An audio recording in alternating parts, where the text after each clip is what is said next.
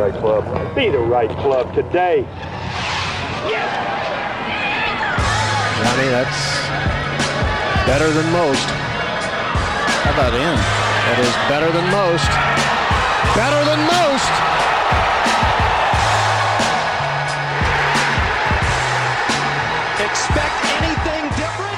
Ladies and gentlemen, welcome back to the No Laying Up podcast. Soly here, back in the kill house after a long week of traveling. I was running around some with my good friend here sitting to my right, DJ Piehowski. Hello, greetings. Great to be back. I missed you for a couple days there. I know you were off doing something different. You know, yeah, I was at a private club, not yeah, really allowed to talk were- about you it. were uh, somewhere playing some golf. And joining us on the remote line, no stranger to private golf, young Neil Schuster here to uh, debrief the Charles Schwab Challenge and the weekend golf. Neil, how are you?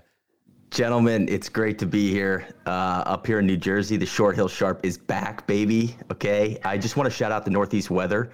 Uh, stinks. Memorial Day weekend, 44 and rainy. Uh, Northeast remains undefeated. Happy to be here. Happy to be on the pod. Thanks for having me. I want to shout out the uh, the Christus family. Sounds like you're missing family dinner over there. Is that right?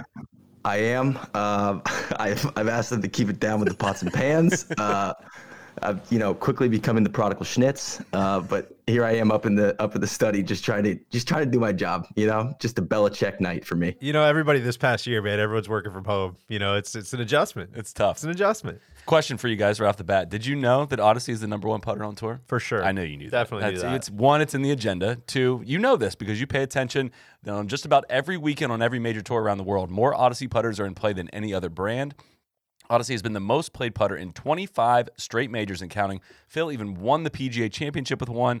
Uh, and if you watched any of the senior PGA this week, you saw them pretty much everywhere because they had three times as many in play than the next brand. The reason is Odyssey has the technology and the lineup to fit just about everyone. If you want, you know, the traditional milled look, there's the Toulon line. If you want all the bell- bells and whistles, you know, there's the two ball 10, which has a progressive shape, high tech insert, and any number of alignment options. And if you want something classic and in between, there's the white hot OG. Uh, I have what my friends have called the silencer on the micro hinge insert in my Odyssey putter because it sounds like I don't even hit the ball. It's got such a like a soft insert in the face. Many people are calling it the silencer For sure. It's catching on everywhere. So what are you what are you gaming these days? Uh, I have a Toulon Atlanta. Okay. Uh, not great for this ad read, but you know, same idea, same Yeah. family. And Neil, do you what, which arm lock are you in, or what's uh what, what's your Come on, update? don't don't put that slander on me. I I, I did. I've been testing. Neil's you know, been an putting arm side lock. saddle with the arm lock Uh, putter. as a training aid as a training aid uh, they do offer that at odyssey golf uh, but i'm i'm using the uh, the stroke lab 7 still love that setup went back to keisha and we've uh, we've been getting along really well the last couple weeks so thank you for asking So between the types of inserts uh, to the shape options, even the styles of hosels, you can get the number one putter in golf as you covered. Take a look at all the offer- offerings at odysseygolf.com. That's odysseygolf.com.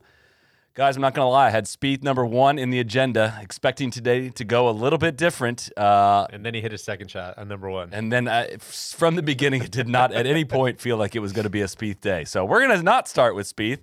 We are not going to have any poker puns at all, but we are going all in on Jason Kokrak, the winner of the Charles Schwab Challenge. Tom Cronin Terp 88 asked, "Can you name a better golfer than Jason Kokrak, who also has three Ks in his last name?" I, I got Not off the top of my head. absolutely nothing. He might be the greatest of all time. I'm No, sure somebody will that's come up with right. one. But the greatest golfer of all time with three Ks in his name. Just something for you to think about on this day. Um, no i got i got nothing i was going to say kevin kisner but that's only two ks Jason Kokrak, uh, DJ and I were actually on site for a couple days this past week. We got to see a decent amount of Kokrak this past week. We did. He was just he was bullying the table right from the get go. He There's one. he made his way to the final table and wants to become a heads up matchup match play situation. We are saying, but thank God for alternative realities where you can make your own inside jokes because between match play situation and the Kokrak poker puns, that was about most of the excitement that we had on this Sunday. That was. I, I'm going to start on the positive note and, and just give massive ups to Jason Kop- Jason Kokrak. I think he has been a much better player than people realize over the last couple years. Uh, I mean, man, that was I think the first time I've ever watched him play in person, and a lot of that's just you know we haven't been out to events in a while. But other than that, before that, you know, he just never really was on the radar. And uh, god damn, he hits the ball hard, so hard. like it, we were we both kind of looked at each other when you know, a couple of those drives popped off the face. It was just, I mean, it's another gear, man. And couple that with the fact that he's pretty much, you know, brought his putting back from the dead. Uh, that's a hard person to beat when he's on. You know, A couple stats. Uh, always like to to come prepared with the stats. Uh, he's seventh in strokes gained putting this year. Has not been inside the top 100 since 2014. Before that, and uh, that's what happens. I mean, when you find you know you find something off the driver, you you start bullying the strokes gained off the tee, and then you you you know you're able to roll it well as well. There's we're gonna see more of these weeks. I was impressed slash maybe the one weakness, and I hate to point out a weakness if we're talking about a guy that just won, but he hits the same shot. He hits a, a draw of on high ass draws. on, on almost every hole. Yeah. And, you know, even if it's the, the hole is requiring a left to right, you know, kind of looks like it should favor left to right. Saw that on 17. On, saw that on two uh, Yeah. when we were out there watching. He just hits a draw around that corner, which, you know, with some uncomfy pins coming in, uh, I forget what hole that was, maybe 15, the back right pin on 15 Back right on 17. Also. did not look like a great setup for him. Um, and you know, but I was, I was surprised on 16 with the front left pin. All he had to do was hit the center of that green, and Yeah. he's going to win that golf tournament easily. And listen, he ended up winning, mainly because Spieth couldn't find the club face. But uh, just the left pin should have looked really, really intriguing to him because he everything he hits is a draw. And I'm I'm in on the practice swing routine. Like I, because I, walk off so many shots, just wondering like what happened there. Like why did I make a horrible swing? And doesn't making like two swings exactly like with the rhythm that you want to have right before you make a swing doesn't that make a lot of sense? Yeah, I would also add that it's fitting for him. I mean, he's a total unit. I mean, he's just a he's a big boy, and he makes it look really easy off the tee.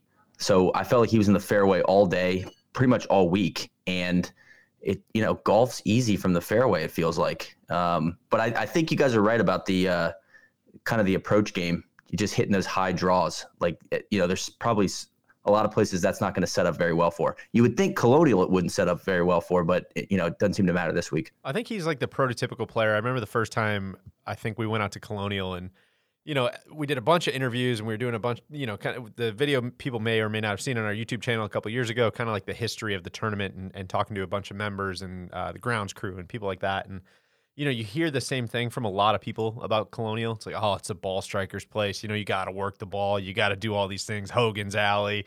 You know, it's it's all those different things. And then there was one guy I remember vividly, uh, Mike Ball, who we saw actually very briefly this week. He was doing first tee announcing, former club champion. And I, he seemed like he was almost, you know, kind of the only guy who was like, yeah, you know what, man, the world we're living in, these guys can just blow it over all the corners now. And watching Jason Kokrak play a couple of those holes, I mean, it was like, dude, this is this is not the same golf course it was in 1971. You know, these guys, like to your point, Neil, it maybe doesn't seem like it can fit until you watch him hit tee shots over the corners and, and have these little flip wedges in, and it's just like, man, this this place has kind of been brought to its knees. It's interesting still. It's almost the course is almost broken by technology in that it presents it presents a different challenge, right? Where these guys are landing balls are not where the dog legs are anymore. Right. So it becomes like, hey, can you get it over this tree and over this corner and hold the fairway How on many the right times line? did you hear as soon as the ball comes off the club face, like, oh god, stop, stop, stop, Yeah. stop, stop, stop? It's it, it makes the fairways a lot of the fairways a lot narrower. I think when you're coming in on those those angles, totally. And that's something I really probably couldn't have had appreciation for just watching on TV. Like going out and watching some golf. I love going to tee boxes. You and I spend a lot of time on tee boxes, just watching lines guys take and things like that. And yeah, it's it may not. You know, the second hole. Re- quote unquote requires a fade and a lot of guys were not hitting fades because they can just kind of do whatever they want with the ball but it you know it clearly dictates that you need if you want driver you have to take a totally different line than what the fairway is presenting and it, it, does become driver wedge at that point. and Kokrak hit 41 of 56 fairways cutting almost all the corners that's so many he was fourth in the field and, and fairways hit Yeah, I think he he's like I said up front. I mean, he first in the tee, first in the field, strokes gained off the tee, and seventh in putting. It's like, dude, that's that's gonna be a hard get to beat. And you know, he basically boat raced everybody except Spieth, and you know, that's no surprise. Putting, uh, question putting wise, I don't know if you guys know the answer. Has he always putted uh, left hand low, or is that new? Because it looks like a really smooth stroke, and I wonder if that if he changed his stroke, like what what can you you know attribute the increase in putting stats to? I'm glad you asked because it, it actually can justify my getting in the archives and reading some Jason Kokrak transcripts. Uh, he, I believe he kept his stroke the same. He just went to a, a longer putter. Like he was he was talking about how he went and got with the Bettinardi guys and they they put a bunch like they put almost too much loft uh, according to him. They put too much loft on the putter and he was kind of dealing with that for a couple years I think. And then he went and saw someone else and I think they basically just said, you know, at you know, now he has a 36 inch putter Like, don't change anything you're doing. Your stroke is great. Just add a little more length so you don't have to hunch over quite as much.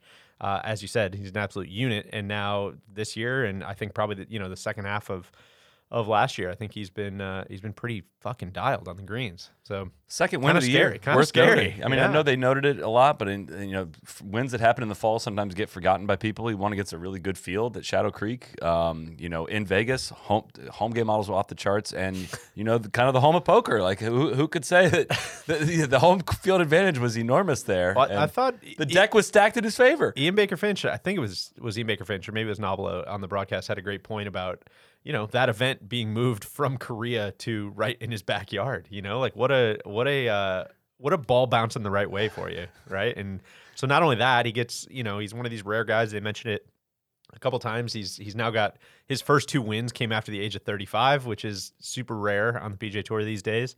And uh, yeah, just kind of kind of interesting, man. When when a big time premier event like the the Zozo moves from halfway around the world to right in your backyard and there's no fans and you just it's it's a totally different way to kind of claim that first win and I got to think that helped him a ton today. Which that was CJ Cup that moved right to Vegas. He won the CJ Cup at Shadow Creek. The Maybe. Zozo moved to Sherwood. Yeah, well, Just to- right. just you know what keep it- the haters Thank off you, you. thank Right, you. you're welcome. You know the, the point stands. the point does stand and yeah it's i'm trying to trying to trying to go somewhere poker with this and i think i'm out i think i finally I would imagine the CJ Corporation owns casinos. They own they own everything.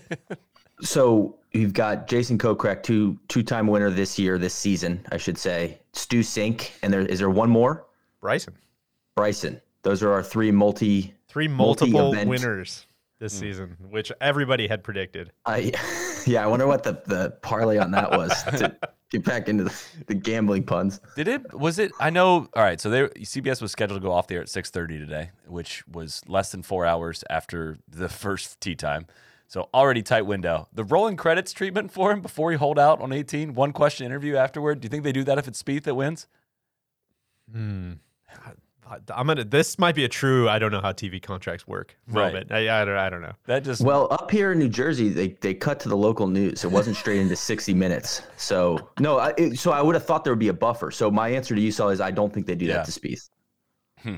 tough Last thing I had about Kokrak, he maybe it's the walk. May I don't want to get Neil back into Billy Joel territory here from from a couple months ago, but He's an uptown boy. he just he seems like he's got a ton of confidence. Like I know you have to, of course, you have to have a ton of confidence to play on the PGA Tour, but I don't know, man. He he from someone who I would have looked at a couple years ago on a PGA Tour range and just been like, oh, that guy has no chance. Like he doesn't he doesn't look like he feels that way, you know? It that's something that stuck out to me too when watching him in person was very much of you know as as much as you can pick up on this these kind of things in between shots, but just someone that carries himself with like I know what I'm doing. Like I don't really care about all this noise going on around me. I don't really care. All this speed stuff really isn't going to bother me. I'm going to play my exact game, my exact shot, and it just it, he just looked like a veteran out there. He looked like a guy that everyone else was trying to be. And I know it's a week that he played great and won the tournament, but I, it, it was truly a coincidence that we got to watch so much of him in uh, you know the first couple of days. But I was extremely impressed. It just felt like, oh yeah, that looks like the best player in the field. So I've been saying it for years. I've been saying it for years. He carries himself like a rock star. I, I will push. I will, I will push back on one thing though, Sally. I don't know if everybody else out there wants to beat him. That's my whole point. That's my whole Billy Joel point. Okay, it's like he's a bona fide rock star. Kokrak's a bona fide winner. You know, he's dog tendencies. He's out here winning twice in a year or in a season. But I, you know, I don't know if any of those guys are trying to trade places with him. This was such a tipped ball. Neil's going the other way with it. Come now. on, baby, band horns up. Let's go. let's play. Let's play as I pull it up. I don't know the answer to this. Jason Kokrak career earnings. God, Oof. he's been on tour. He hasn't lost his card for a very long time. You can I'm, see I'm, my screen. I I'm haven't seen. Looking. I'm not looking. I'm gonna guess 26 million. 200. How many starts? 288 I mean, 30 25 a year for probably seven eight nine years now I'll I'm gonna say, say, I'm gonna, I'll take the under on your side. I'll say 20. I'll say I'll say 20 million even. I'll say 28. we were we were not close. It was 16.6 heading into today, so I think he's okay, probably so 17, 17. 17.7 or something around we're there. Probably which, right on with the FedEx Cup bonus money. I would have thought that would have been more, but uh, because there's just there's so much money on the tour.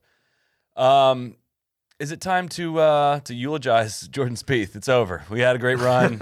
you know, it, it, it's all over. Before we do that, I, I'm really upset that it took 15 minutes into this pod. No one mentioned a thing. No one said anything about this. You That- picking? That your boy picked Jason Kokrak to win the tournament this week. Well, we just You- got you done pushed talking about how chips good he is. I He hasn't hasn't missed a cut since November. It was just an obvious pick. A, a winner play, 15 nuggets, the new DraftKings, and no one brings it up. I have to I have to beg you to bring it up 15 minutes into this show. We're all well, we've so got, distracted. We got a lot of scandals. Yeah, we we're so scandals going distracted. on. The house, it's a house divided. You know, the the Shaw of Jax Beach. Uh, Tron Carter's been exiled. We'll, we'll get into that tomorrow. Uh, but congratulations, Si. That was a great pick. Also, you picked. Uh, you had a couple other guys: Charlie Hoffman, Ian Poulter. Uh, You had a you had a good lineup this week. I did. Uh, was totally and completely sober when we made those picks on Monday. Too. I So- straight up do not remember making my picks. the boys had a day on Monday. But the DraftKings Sportsbook is not only my favorite sportsbook, but it's also America's top-rated sportsbook. Uh, it's a super easy, you know, app to use. It's easy to navigate. Plenty of instructions for new bettors, and nearly limitless ways to get in on the action. Uh, my friends and family have been loving the DraftKings Sportsbook, and I know you will too. Listen to this great offer. So You keep DraftKings- bringing up your friends. Who, who are these friends we're talking about? They're not about? you guys. I They're know. that's definitely why, not you guys. That's why I'm curious. DraftKings Who else Sports are you hanging out with? is putting you Sally's been at the courtside. poker table with uh, with Kokrak. They're putting you courtside with a chance to turn $1 into $100 in site credits. That's right. Pick any basketball game that's still in contention, bet $1. And if that team wins, you win $100 in site credits. And don't forget the DraftKings Sportsbook also- also offers great odds and promotions on baseball, hockey, and so much more all week long. It is a safe, secure, and reliable app so you can deposit and withdraw your funds at your convenience.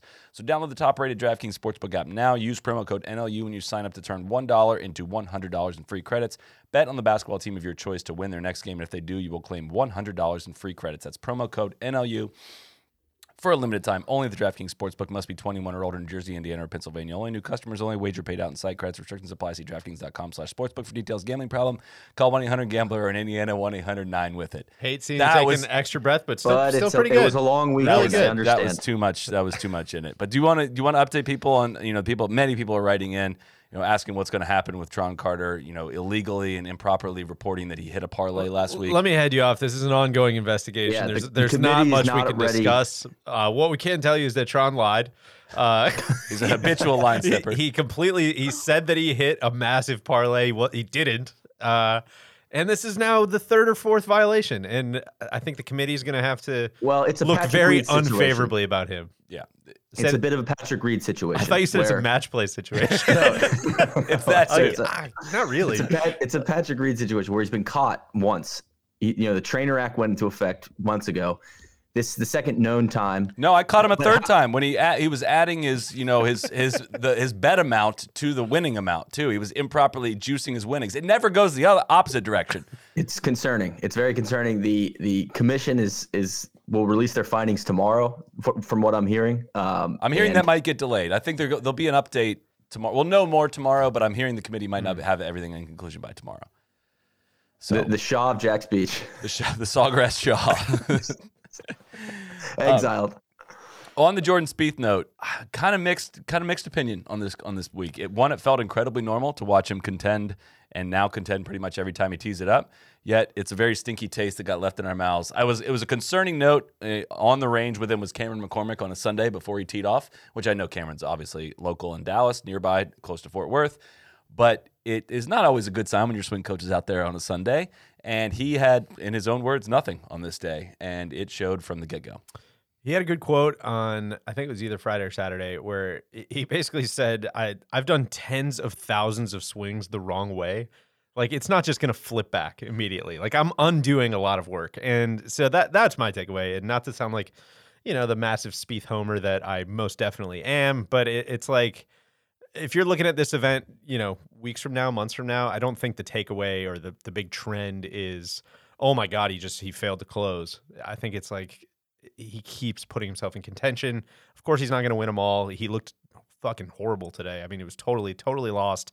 But you know, I think do a little bit of work, get ready for. You know, I know he's playing Memorial this week. Curious how that's going to go on a much more demanding, uh, demanding test. That might not be great uh, unless it clicks back immediately. But hopefully, do a little bit of work and get ready for the U.S. Open. You know, Who- I, I think we we've still seen nothing but not nothing but positives, but more positives than negatives.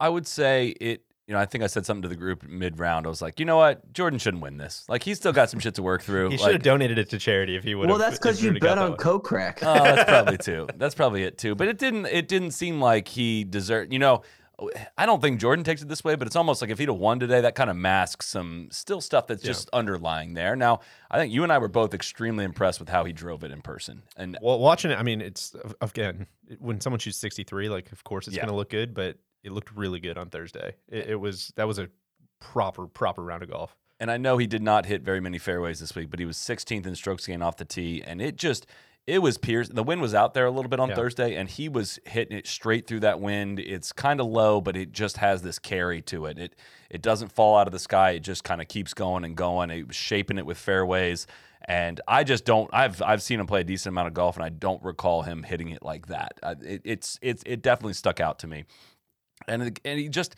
he had a way. I mean, it's a home, almost a home game, the, practically a home game. The models were off the charts this week, but he had a way with the crowd that was, you know, the first thing we did when DJ and I got on site was went out and followed that group, and we're like, oh yeah, there's kind of a lot of people out there. And then the next day we like went and followed a different group, and we're like. Oh, that was a big crowd yesterday. Like I kind of forgot that there's not a lot else going on out here in terms of, you know, the big, big, you know, guys that have that much of a pull. And yeah, it was there was an energy about it, and it helps when we were chipping in and holding putts from everywhere and shooting 63. But we walked away kind of pretty gleeful on Thursday. Yeah, I mean the uh, again, like if you're zooming out, it, uh, it was really bad today. But if you're zooming out, I think you go back to Torrey Pines where he missed the cut. I know he was super frustrated to miss the cut at Torrey Pines. Since then, T4, T3, T15, T4, T48, T9, first, T3, T9, T30. Like I mean, he's he's still the most like, consistent player in the world right now over the last couple months, right? And it's uh I, I don't know. I think it's gonna I'm not worried. I think it's gonna snap back. But Uh, it was yeah, bad today. Let's, no. let's get on the record. It was bad. I would say, you know, he take away the shot he hit on 18 in the water, trying to be a hero. it was he's bad with- way before that. I know it was, but he's still he, he's he's trying to win the tournament. He's got he's within one stroke of the lead with his D, maybe F game today. Right? Like, no, we're not sounding the alarm. Yeah. Okay. Like the comeback is is alive and well. America loves a comeback. You know, he's the man of the people. And I You know what we said uh, while we were out there? He is truly the kid. He's the kid. He's the kid for sure. People ride for him. It's unbelievable. He's so relatable. Like it gives me hope. Him coming back from the wilderness. It's unbelievable. So this this is part of the process.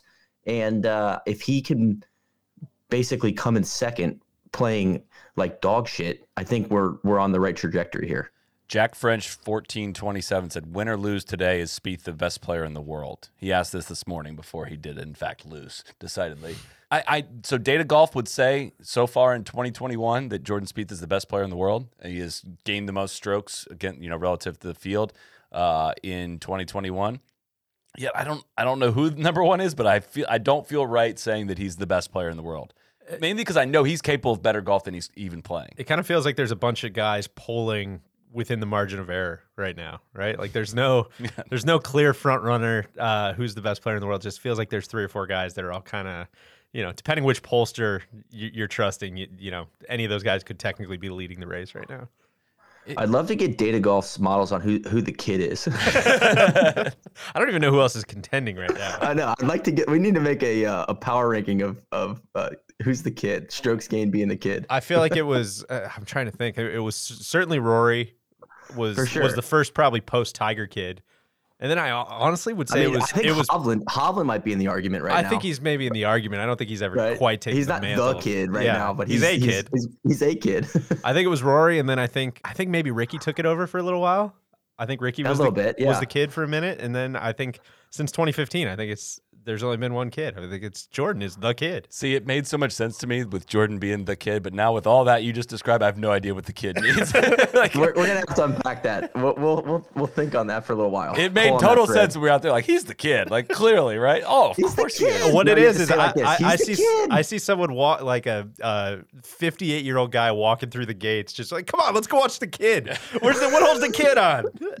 That uh, there'd be no mistaking. Like this week, that they're talking about Jordan Spieth.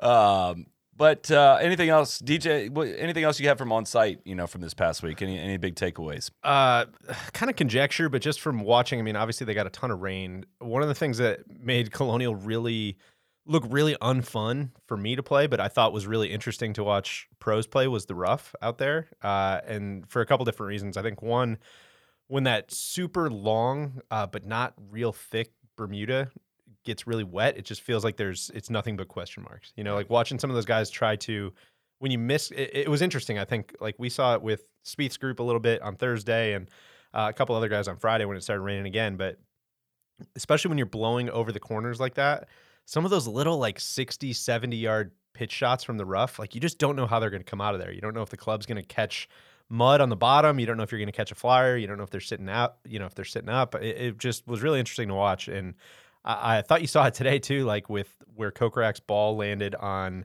17 when he missed the green by a mile. And it's just kind of sitting in this perfect spot. And you saw it with Spieth when he was sitting down a couple times. Like the stuff is just very like it's very interestingly interestingly inconsistent. Yes. You know what I mean? Like you just don't know what you're going to get, which I think is a really cool penalty. Yeah, it's a guessing game. It is it hel- it's helped by the fact that a lot of times guys are hitting wedges out of it. So Yeah. a couple lies I saw, I was just like, oh my, where's the ball? But even you saw that on was that Spieth on 15? Yeah. he was hitting, he was between those bunkers, and the ball's kind of sitting down. Doesn't know how it's going to come out. Yeah. was, what's He's toast. Fifty yards short Right. of the green. So uh, watching, I know we had watched Phil once this week, and he, I literally couldn't see the ball, and he just like slides a wedge. He Yeah. switches clubs once and slides a wedge under it and lands it on the green, holds it. It was just like, dude, that is just a, a, a again a shot on TV I would not have fully appreciated. But I, a, a big thing for me was like watching. This is no offense, meaning this, these guys were in back to back groups, but the difference in how I, I hate overgeneralizing one, how far guys hit it, two, how good these guys are. But that was a huge takeaway from somebody who's been to a lot of golf tournaments. You have been to a ton of golf tournaments, way more than I have, DJ. It still was jarring to me just to watch how good the, the best players in the world hit it. Hit it, and we play decent amount of golf with you know pros of various levels around here, and it is a total separation thing at the very top level. And I mean, watching the group of Ryan Palmer and Kevin Kisner back to back against Kokrak and Finau, of just like, oh, okay, that is how the best in the world hit it. Like those two, how they struck it on that tee box that we are on number four, just really rang, it rang in my ears. Like how that sound and that flight and that just total move at the ball. I think there's a couple ranges where it gets really exacerbated. Off the tee and anything outside of 200 yards is very like, oh my god, I could I could have a thousand balls and I I will physically never be able to do that. And around the greens, I feel like it's the same way. And it's it's interesting like when you play with pros and you know they're hitting it to 145 yards and they're like, oh yeah, you know I hit I hit nine iron and I'm like, oh, like that's what I would hit. Like that's that's very relatable. And then like there's this very relatable middle section, and then there's this totally unrelatable uh, outer sections. And just watching, I mean, watching Finau drive the ball, watching Kokrak drive the ball, it's just like, man, it, that is another sport. It, it's it's so impressive. Yeah. So I've got some questions for you guys. Being on site, uh, first, uh, when was the last time you were on site? Uh, players. I went to players, players this yeah. year. Players. Okay. Both All right. So not- players- not too long ago. The players this year and the players last year were Yes. like my last two golf tournaments Same I've been for me. to. So I'm curious, what was the best golf shot you saw? Just one one specific golf shot that you saw in the two days you were there. Kokrak's four iron or maybe five iron On number four. On number four, just The long, it. the long par three, and and he hit it very similar to how he did today. Yeah. He just he airmailed the green today, but he just like this shot looks impossible. It's 247 yards, and the green looks too small for a shot of that length. And he just like draws an iron in there and holds the green. It was just like, oh, Yeah, and on that note, I mean, he's playing kind of around Kevin Kisner and just seeing like Jason Kokrak absolutely hammer a kind of like mid to long iron into that green, and then just seeing, you know, no offense to anyone, but seeing Kevin Kisner just kind of like poof a little like three wood, five wood, seven wood out there that just has no like totally beat up, no chance. Like it, that felt like a different sport too. It, So it was the juice versus the sauce. it, really was. It really was. and Kokrak again on he had a three wood on number three, and we we got an awesome view right in front of the tee, like almost like looking up at him, like sitting on the ground right from the right tee marker. And he just like just sent this three wood around the corner that I was like, okay, well three wood he's playing out to the right, like he can't go around the corner with it. And sure enough, he carried the last bunker with three wood. so that's what we mean. Like his his ball striking in person stuck out. I mean, it's again, it might have just been jarring because we haven't seen much golf in person up close, but it, it really stuck out. I had I, I had two other ones that stuck oh, out to I know what this could be. One- One was uh, I, I love the seventh hole. Weirdly, I think every single hole at Colonial dog legs, one way or the other, except for the seven and kind of 10. Like 10, 17 kind of have like these these little bends to them, but seven is so concerningly straight that you've been playing. You know I love that, Deej. You've been playing That's- these dog that's like legs. that Muni You've been, you've been playing these dog legs all day, and you get to seven, and it's just like, all right, now just here's a tiny fairway, like just hit one dead straight. And JT hit this driver that got what, like 20 feet off the ground, 25 feet off the ground. It was that was mind blowing.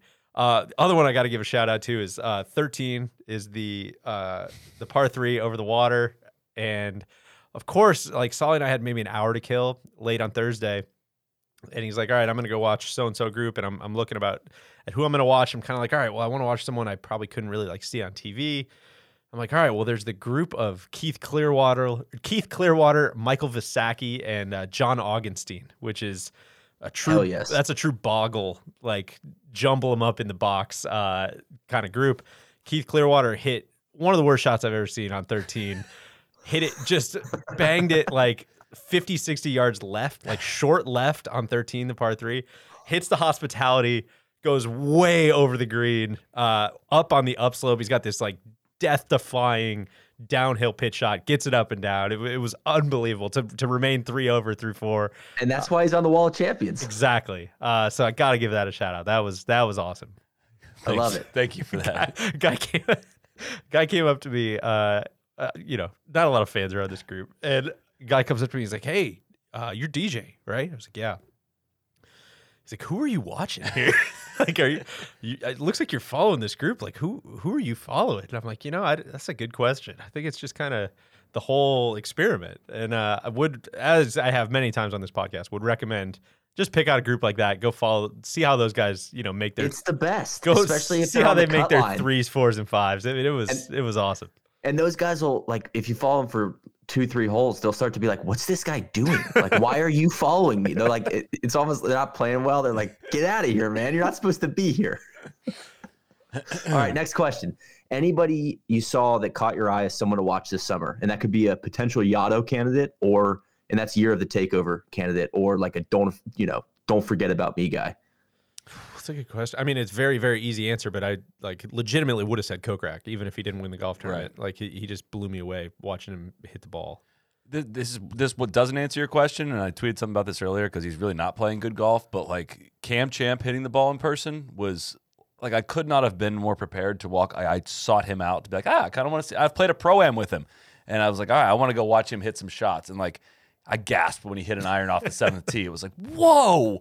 Like we're talking about speed, like and where it comes from, it just like sneaks up on you. It's it's kind of like the uh, what's the old Sopranos line where they're talking about like when you uh, when you die like you don't get a chance to hear it because like you're already dead. Like that's what its impact sounds sounds like. It hit it like he hits the ball before he th- you think he should, and it just like springs on you. And it's just you remember that kid that was watching the Rickie Fowler drive and he's like, "Oh, that scared me." that's, that's how I felt. So I, that doesn't answer your question on somebody to watch, but um, yeah, that was. Well, that it's was a bit of a don't forget about me. You know, Totally. he's got the ti- the title belt a little The, bit. the other Um, one, this is this is very obvious because everybody's going to be watching this anyways. But I'm so fascinated to see what Phil does the rest of this year. Like he just obviously, you know, didn't have it. Played played poorly as you know. No, I don't think anyone was really expecting much from him this week after the week after accomplishing what he accomplished at Kiawah. But like on number one on Friday, I mean, he hit it. He hit the trees like 30 yards off the tee box. Oh my god, the shot tracker totally juiced the stats too. it was just like, what the hell, man?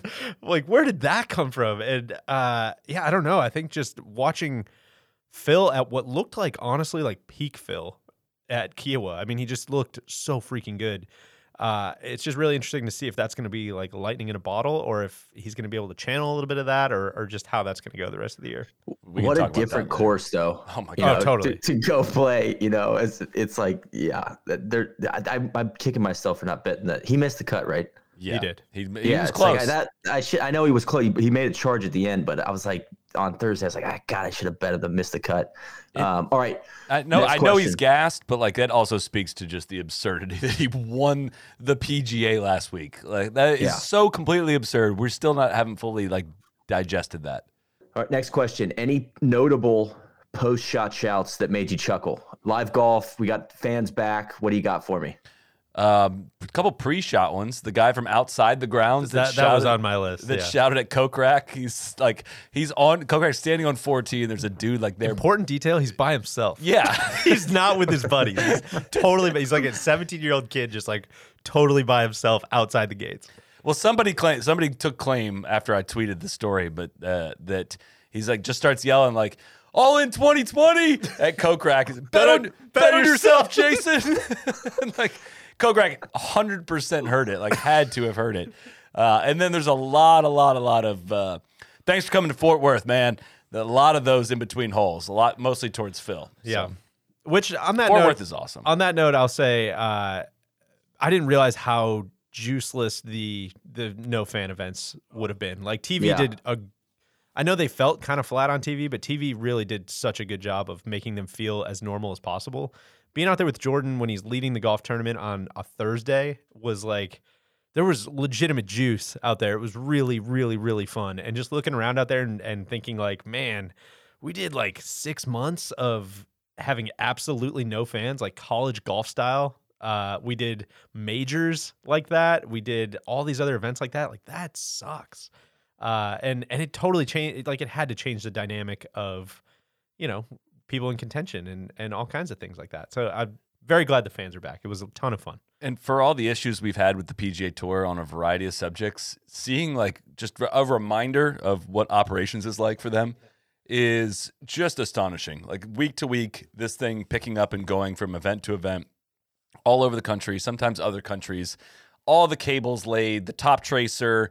You know, as soon as it started like raining, I was just like, God, imagine like thinking of a rain plan for all of these things. And then you got weather delays, and then you got yeah, you got the TrackMan. Do those need covered? And you know what cameras are waterproof and what's not? And the shuttle, yeah, the shuttle trips. Like, when do you ever hear of any of those one things going wrong? Like, oh, the top tracer's down on the 13th hole. Like that never happens. Like, hey, we ran out of water on the 15th hole. Like that, no one is ever like we couldn't get any water on the course. All the operations function like seamlessly week to week, and like there, that just blows my mind because that is a logistical uh, headache that I don't even want to think about. Oh, we got to feed the media people. Like we got to get them water. We got to get them Coke too. We got to get them Diet Coke. Food was good. Food was great. Yeah. So that Infrastructure, baby. yeah, Yeah. that was one. Good to be back. Yeah. It, it was really fun to be at an event. Are we All ready? right. Uh, I got a couple more. I'm not done yet, Solid. Okay. People are dying for us to get to Brooks and Bryson. I know, so- and I have okay. some things there. I have some takes there. What hole is underrated at Colonial? And this is outside. Like I want you to, outside the horrible horseshoe category. Number nine's kind of fun to watch. Yeah. It, the hole doesn't really match the rest of the course with the water in front of the green, but the up pin on that one, it's like a par four and a half or par three and a half almost from there. That one's kind of a, a fun one to go get one. I mentioned seven already. I think eight will be really fun after they redo it. I think they're gonna, if anybody can picture eight at Colonial, it's kind of the par threes are really cool at Colonial and like very. uh There's some variety to them. Eight and thirteen, I think, are maybe a little throwaway or could use some work, and I think that's part of what they're looking to do with the Gil Hanse, Jim Wagner, uh, rest of it, restoration, renovation, whatever they're planning to do. Uh, but I think they're going to move that green, like clear out all that shit down by the river and, and really open up all that room kind of short left and move the tee right, move the green left. And that'll be a totally different shot, kind of unlike anything on the golf course. So I, I mentioned seven already. That would be my answer. But my, my future answer is going to be number eight. All right, last question. Worst outfit slash scripting that you saw this week? Sergio, for sure. Sergio had some bad pants. Sergio's pants on Friday were awful. Who had the I shoes? I need an answer. Oh, Really Nate bad. Lashley had some of the worst shoes I've ever seen. I mean, they were like, like uh, what you you wouldn't wear them. Like they were they were too dirty to like clean up the garage in. Like they were brown and like just muddy and dirty, and I don't know what the hell he had going on. Stenson there. had some weird shoes too. Stenson was Stenson yeah. usually looks very, very classic and very dapper, and he had just like these kind of like tennis shoe looking things. I was looking at his size, like, man, that looks like something I would wear. Unfortunately, like that's not a compliment for him.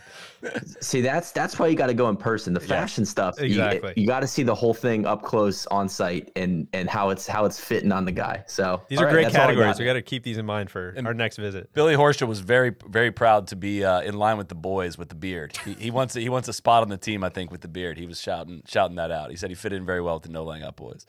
Okay, all right. We'll we'll consider it. Can we get to the highlight of the week? Uh, I know we're leaving some on the table from from the Charles Schwab Challenge, but uh, I think it's time. It feels like a month ago. This is this is the the the issue when something happens on a Monday when you do a Sunday night podcast that it's six days old at this point. But uh, a video leaked. I know you saw it if you're listening to this podcast uh, on Monday night. A lot of energy was spent trying to figure out how it got leaked, which we can get to. I think speaks to a lot of this situation actually. Uh, the video which I believe is from Friday, the Friday round, if I'm remembering right, if I'm judging by the outfits. Uh, features Brooks. Uh, already, he's already perturbed before the interview starts. He's kind of rolling his eyes off screen, uh, and you know is asked a question by Todd Lewis. He's talking about uh, the putting and struggling to read the greens, and Bryson walks by with his cleats click, clacking and is mumbling something. And I heard a couple different theories online. I don't know if this was finally confirmed. I heard people t- saying he said you got to start him online, and then I heard some people saying he talking about his drive on 18, and I, I I tend to believe it was more about the drive on 18. I don't know if there's conclusive evidence on that still, but True, who could say? I really don't care. Uh, and Brooks is just like not here for any of this. Just a blatant disdain on his face before Bryson even comes into the screen, rolling his eyes, loses train of thought. So listen, yeah, sorry, lost my fucking lost my train of thought. Listen, listen to that bullshit. Uh, t- Todd Lewis is just cracking up. Brooks and they're like, yeah, we're gonna have fun in the production truck. Brooks is like, I don't even care. It turns out Brooks requested the video from Golf Channel to share it with his friends. According to many sources close to the Uh, situation. that was reported by Awful Announcing Yeah. that that was the case. Uh, which it ends up getting leaked on Twitter. It gets like 10 million views in 24 hours before a copyright claim forced him uh, forced to be taken down. Then we're not done. The next day, uh, it's announced that Phil and Tom Brady are going to take on Bryson and Aaron Rodgers in the match four. And Brooks just tweets out, "Sorry, bro," at Aaron Rodgers. um, Bryson replies saying how wonderful it is to be rent free, living rent free in his head. Posts a meme to his Instagram account. Easily the coolest, coolest phrase there is. Yeah, it's super creative. Uh, Brooks replies with a Snapchat video of Bryson getting pissed at someone calling him Brooksy. That was my favorite part. That was really good. uh, and yeah, there was just there now. There's just like it's all out there. There's no stopping this thing. The tour tried to ignore this thing for like close to a year, but this is a real rivalry. Brooks, No, I disagree because Bryson said to golf.com, enough is enough. oh, he did. Yeah, I think that put an end to it. After just getting his brains beat in. Yeah, yeah. Like I'm calling Yo, I wasn't even racing. I'm, call, I'm calling off my offense here. you didn't beat me. I wasn't even racing, dude. Brooks just publicly treats Bryson the way the other tour pros do in private, and like he enjoy. It's a, it's like flat out bullying. He requested the video so he could put Bryson on blast. Ugh, I don't even know where to start. I want to give a shout out to uh, the New York Times, who quoted, uh, who did some digging and found an interview from 2019 with Brooks on Pardon My Take, where he was talking about how it's so annoying that guys wear metal spikes, and I think they only do it so that they can sound really cool when they're uh, walking on the on the cart path. And so that was, you know, a bit of an inference by the old gray lady, but you know, Bill Pennington. Uh, making the connection that you know I think he just boiled over here in the here in the cleats on the on the car path Shout out to Pennington. What a menace. for sure. I think that there was something that Bryson said. So you got to remember that this is, you know, Brooks is speaking to a microphone and Bryson can be heard mumbling something. It's they're probably speaking at the same volume, right? So it's pretty easy for Brooks to have gotten distracted by that. And Bryson should ha- absolutely know that somebody's in a TV interview walking directly by it while talking is not something you should do. If that's anybody but Brooks, he probably doesn't do that. I, I also want to call out though at the beginning of the video, Bryson is already rolling his eyes. Like they're Brooks. like rolled. Brooks, sorry, Brooks is already rolling his eyes. They're already like in the back of his head because he's doing the interview to begin with. Like he's just like, I can't believe I have to do this. It's like a high schooler, like you know, in math class. Like, oh my god, What are you I even doing here? talking about? Yeah, I don't even care about this shit, you know. And so then he's already he's already in that mind frame, or like in that has that mindset. And then the the the just it was just a perfect storm because the one guy that could walk up and really just wreck his, you know, wreck wreck his mindset is Bryson. And it it was it's perfect. It's unbelievable. So I appreciate Brooks dunking on Bryson. I think it it makes me like Brooks more. And I've been, you know, on the record here on this podcast is saying, you know, I kind of want Brooks to pick a lane. It's like, do you not care about anything, or are you working so hard to get back from your injuries? Like, which is it? You know, like you you you're working your ass off, or you you don't you know you don't have to practice. He's kind of stuck in the middle for me. But I really like the uh, you know this feud, and and I want to talk about the uh, how this relates to the the Pip stuff, and because I think that's a really interesting thread. But regardless of that, like this is making golf a little bit more like WWE, and I'm here oh, for that. It's an entertainment product, and that's we've been saying that for years. And it's like if this, and I don't think that's the tour's. I don't think that was their goal with this Pip stuff, but you're seeing it that that, that it's you know these feuds are probably going to start blowing up because that makes stuff go viral, and that's going to get engagement. So it's like an unforeseen consequence a little bit, which I think is like I think it's awesome. I bet they're worried about it. They probably didn't think it through. I think they they I think they realize they need this stuff. Like they need. Yeah, You think the tour realized that? I, I yeah. I don't. I don't think so. I think this what I is think. You know I what's- think there's a total the goalie trying to whip the ball down down to midfield and, and Mm, It- releasing it in its own This net. This reminds me of when I was on sales teams and they would do like a, you know, we're trying to close the gap to hit our number. And instead of just like getting people to do their job, they'd be like, okay, uh, if you set up X amount of calls or get this many proposals, we'll give you like a, you know, flight voucher or we'll give you like a thousand dollar Amazon gift card. So what is the people start gaming the system? They start like, you know, oh, they, like they're basically they've introduced a a goal. It used to be like a measurement, and now it's a goal.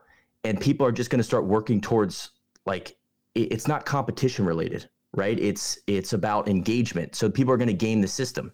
So instead of like in the but sales that's good for golf. That's this is I know, but it's good. not. But I don't think the tour intended for that. This is like an unforeseen consequence. I think Do you know what I'm saying? I think the intention was fight off the Premier Golf League, you know, Super League golf, all that stuff. I think I, I'm with you. I- Unintended consequence. But I also think there were parts of this that were orchestrated and parts of this that were not orchestrated. I think the initial thing was not orchestrated, unless Brooks is literally the best actor I've ever seen. not orchestrated. That there's no way. That was all very very real. I think all the the match, you know, kind of the match jumping on it and like all those guys. I don't I I could be wrong. I don't think those guys are just sitting on the couch like running their own I, I social think, accounts. I think there's I think lo- Brooks is. I Brooks, think I, I agree. I'm more Brooks talking is not about involved in the match. no, I'm talking about Tom Brady and Aaron Yeah. Rodgers and those guys. I think that stuff was all very like, you know, what would be clever is if we as a team did this, like, uh, which is fine. Yeah. you know, whatever. But uh, I, I think it started from these. These things only work when they start from a kernel of like something very organic, Very and, real. and very real, and uh, that's what we had. I think. And my but my my point is that the tour rolls out the pip stuff thinking like oh we'll get you know let's get social these guys are just going to start tweeting more you know and instead what you're going to see is guys like game in the system like instead of actually like having a propose like in the sales example instead of like doing a pitch to somebody they're going to start logging phony calls you know and start just because they want the amazon gift card you know what i'm saying it's like it, uh, it's I, I think the I think they're the, gonna the start i don't know it's it's funny to me But the Pip stuff is not a social media contest. And I think it's being classified by that and, and portrayed by that. And like people are like, with every tweet, you know, it becomes like, oh, is this for a Pip? Is this a Pip play? Is this Pip? It's like, this is a, what these guys are doing, what these guys have generated is like a very real hype, right? We're not talking about Max Homa getting a bunch of likes for a good tweet. This is like, a showdown. This is getting people outside of golf to talk about like, well, these two golfers are feuding. That is interesting. And so I don't think it's as gameable as a lot of people, you know, think it to be. I don't think, you know, the most interesting guy. I keep falling back on Max. Max is not going to beat Phil Mickelson in the PIP score, whatever that is. Like, you know, you know, Phil is involved in social media and does his own thing, but like, it's more about an overall buzz generation that you get, which is not isolated to just how good you are at Twitter. You know what I mean? Totally, but I think those things snowball with each other too. To where if this Brooks and Bryson thing, and uh, I'm with you, I don't think this started as like some sort of A play, play, yeah. as, I, as I'm saying. Like they had a showdown on the range like two Right. years ago. But what I'm getting at is like if any of these social media w- once they once they leave like the realm of social media, then it starts to impact other things, right? Like if if it became, you know, we can talk about this in a second, but if the USGA was to pair them in the first two rounds at the US Open, now all of a sudden it's like, all right, now we are talking about it on the broadcast. Now people are writing about it. Now all these other impact scores are going to start to be affected. So I agree it can't, you know, it's not just about Twitter impressions, but I think they can start to to have an impact on each other. I'm saying I don't expect to see like other players following suit and like start feuding with people. I do expect to see it, and I think I- it's going to be really that. bad. I think it's going to be really point. bad. I think that th- that's. I, I don't think that. I understand what you're saying that the Pip stuff is not just social media, right? But guys are going to say, "Well, I'm not competing this year, so I might as well make a start making waves somehow." It, it, they start basically what used to be a, you know, I, I don't know. They're gonna they're gonna start working towards something that used to be just a measurement, and now it's a goal. It's like, oh, well, I have to up my social presence, so I'm just gonna start, you know, acting a fool on social media or like you know generating a feud and for the record i'm i'm here for it. I think it's great because it's it's it, this is an entertainment product. I feel like we've been kind of saying this for a couple years now. Yeah. uh, but we probably will see some manufactured you know very cringy stuff coming uh, in the next couple years as well And so there's I'm going in to be some that. bad stuff with that I'm fine with that one because like the corporate, the really corporate stuff we know does not get engagement, right? It, people can see through just like extremely sponsored and just incredibly obvious. The player did not write this tweets and publications, right? That's pretty obvious. At minimum, if we get some cringy, realish stuff, that's one things that we can make fun of. sign me up And two, like it, it's gonna be re- much more real engagement to that. Like, I, I guess I'm I'm out on like every single thing that any players ever No, do, course. screaming pip at it Yeah. because it's like, dudes, like we need to. We need all the entertainment we can get in golf. Let, I don't want to discourage any of this. Like again, this pip stuff is all behind a closed door. It's a rank. It's, it's not gonna. It doesn't affect you, the viewer. Like I, all these people are trying to figure out who's gonna be in the top ten. Anything like I don't root for people's bank accounts. I, I like watching the golf. I like interesting stories. I honestly don't care who wins. If but if this means people are more incentivized to steer into some of this stuff, people do request to be paired with certain people because they want to play. You know, have a showdown. They want it. This, this, and this. That would be interesting to me a lot more than like who's going to be third on the list. Uh, let me ask you guys this: we can we can go around the table on, on a couple of these, but who are the winners and losers of this? Start starting with the winners. I, th- I think brooks i would say brooks is a winner of this Of the Bryson versus Yeah, of just the whole scenario, the whole Oh. brooks situation. and brooks in the match brooks and the match I'd say Br- Brooks is an obvious winner in it. I don't think Bryson. I think Bryson's the obvious loser in it. I mean, I agree.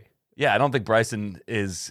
When I said this about the match, we'll get there. Like Bryson for four hours mic'd up is gonna be tough. It's gonna be a lot. Like the deflate whatever tweet he had, you know, you're gonna be as deflated as these balls after we beat you. It's like that was very much like Tiger and Phil's fake trash talk from 2018. No, it was the uh, uh, you're the links master, George. which is the dumbest running joke maybe that we have. The fake the fake text from the Open uh, a couple years ago between JT, Rickie, and Jordan. George. George. So yeah, I mean Bryson is not he does not want to play this game with Brooks. There's not he's doesn't have as many majors. He has more abs than him apparently, sure. but that's literally it. He's not wittier. He is not cooler. He has no shot in this to win over people at all. So he is eh, but I don't know why these these two aren't in a match. Like these two need to settle this. Uh, a couple other winners I have. I think the PGA Championship becomes a winner just because Brooks is a two time two time champion. I think the PGA Championship gets cooler as Brooks gets cooler. I think the USGA slash the US Open could be a potential winner if they pair these guys together, or if they. I think there's just going to be more eyeballs Yes. on the golf tournament if either of those guys is in contention, which I think is great. I think the PJ Tour could be a potential winner for the same same reason. Also, think the PJ Tour could be a potential loser in this, uh, just because they have avoided this exact type of stuff for so so long because of the way that you know their corporate image is structured and the sponsors that they attract, and I think that was, you know, I don't think Tim Finchem made a big secret of that. That was kind of the big thing of why they don't disclose disciplinary measures and all of those things. It was was very very built on like we don't do that in golf. Golf is we're class acts, and uh, I, I think that it's just a really interesting development, right? I think as as we keep saying, like, man, more of that stuff, more of that stuff. It's so interesting. It's so fun. Look how many people are getting excited about this. It's it's really going to be interesting to watch how that squares with, you know, the the FedExes and the you know all these other people that make huge investments in the tour. Deej, you just kind of nailed it for me with that. I, I think that the PGA Tour could be a winner in this, but but they kind of fall they're falling ass backwards into it. Yes. They- like that's my that was the point I was trying to make earlier of like they're creating these incentives, but they don't know the the box that they just opened. Right? They they they're yeah, which I think is awesome, and I'm excited to watch it. So I agree with you, Soly, in that like this is good overall, but I don't think it's good in like this isn't the plan. This isn't how they mapped it out. And I need I want to fair. I, I just want to point that out. That's fair. I, I do think that the overall plan included something about with this incentive program, there might be more buzz around golf. Like people might be more encouraged to do controversial things. I, I there's no way they didn't think that part through. Like they made a huge pros and cons when it came to this thing. So it's a little bit ass backwards, but I also think like a little bit of any kind of news or buzz is good buzz had to be at least part of the pro column. But I think you're giving him too much credit. I mean, I just think back to DJ used to run the freaking social media for the tour, and they it'd be like, yeah, let's get the social media idiot in here. Like it, they just, I don't think they realize the power of these platforms sometimes. Well, they I probably think that do- was a lot of years ago. I was saying the whole thing is they're five years late to everything. I think they, Yeah, they maybe they're coming around. Maybe yes, okay, maybe maybe I'm not cutting him enough slack. That's fair. Uh, is Bryson playing Memorial? He's he is, but Brooks is not. okay. I was gonna say the PJ Tour's not gonna pair them together, no matter They what. can't do it now. But they waited way too long. you think the U.S. Open's gonna pair them together? I think I think they'd be idiotic not to. I am putting out a call. not, not what I'm asking. Do you Yes. think they're going to? I think they will. I think they definitely they can do a group of the last three U.S. Open champions. That would be awesome. I don't. what do they think, usually do with reigning U.S. Open champions? I think it's usually defending champion, US AM champ, and the Open champ, maybe. Which maybe you can get a you know a little bit of a technicality, like oh well we didn't have the Open last year, so we're just going with the three reigning U.S. Open champions. so. It was yeah. Last year Although Brooks didn't didn't Brooks win the last he won two before 20 that. He uh so defending Or Woodland no, played but with Gary Woodland, Woodland Brooks played and- with Woodland yeah. played with Shane Lowry and Andy Ogletree in 2020. right. So yeah, they would have to. They'd have to. Yeah. So now I don't think they will do. I think they won't because they would have Well, to or they'd go have against to- it. Yeah, they'd have to change it. Would Shane Lowry be in that group again? I would think so, right? I think that'd be an easy out if they said like, oh well, we already did that, so this year we're doing something different. We're doing Woodland and Brooks and Bryson. Yeah, they're not. They they did the Lowry. They did the whatever the overweight pairing. How was many years ago? It was also a lot of years ago. But that was a lot. Like they've done some weird tee time stuff before in the past. So They used to be so. uh, I'm sure most of that team has moved on, but they they used to be so fucking proud of themselves and how clever they were. You get it? Look, all these guys have one syllable last names. Isn't that funny? Look at these are all the fat guys. Ah, it's great. oh come on, we're all having fun here. um, So anyways, to do that and then not do the Brooks and Bryson thing Yeah. would be chicken shit. Yes. I, agree, there's not a good reason not to do it. but I don't think they'll do it. Let me hope- have a little bit of fun. I hope they do. Really hope they do, but I don't think they will. I'm, I I'm do. I, I also I think Geoff Shackelford wrote a short piece today where he called out if this was a conspiracy to uh, juice the pip numbers for the match, which I don't agree with. I'm with you guys, but it does introduce the fact that this could that could be some fake feuds in the future to juice And I- the the pip scores. You know what I'm saying? Like that. Like that. I think that scenario we may see that in the future, and that's lame. So a something big to watch for. big winner in all of this is also the match in terms of the, the pip is going to help the match a ton Yeah. because the match is in theory going to reach a lot of other people that are not big golf fans and that is going to help you a lot more in these ratings than just like a, a viral tweet will I'm way in on these matches. I think the, uh, more of those. I, we've been saying that forever too. Like you know, the battle of Bighorn and um, you know Shell's Wonderful World of Golf. I'm glad those are back. I'm I'm I'm fully in on the uh, kind of celebrity you know spectacles that they're putting out. well now that we don't have fox in golf we need someone else that like to be a disruptor to like p- keep you know nbc Yeah. and cbs on their heels or uh, on their toes in terms of like I mean, shot tracer wasn't really a thing until Fox did it on like every shot, and like all this drone stuff that wasn't a thing until Fox. Like Fox innovated all this stuff and made the other networks change when they just want to put their hands up and say, "We can't do it. Like we can't, we can't, we can't." The contracts.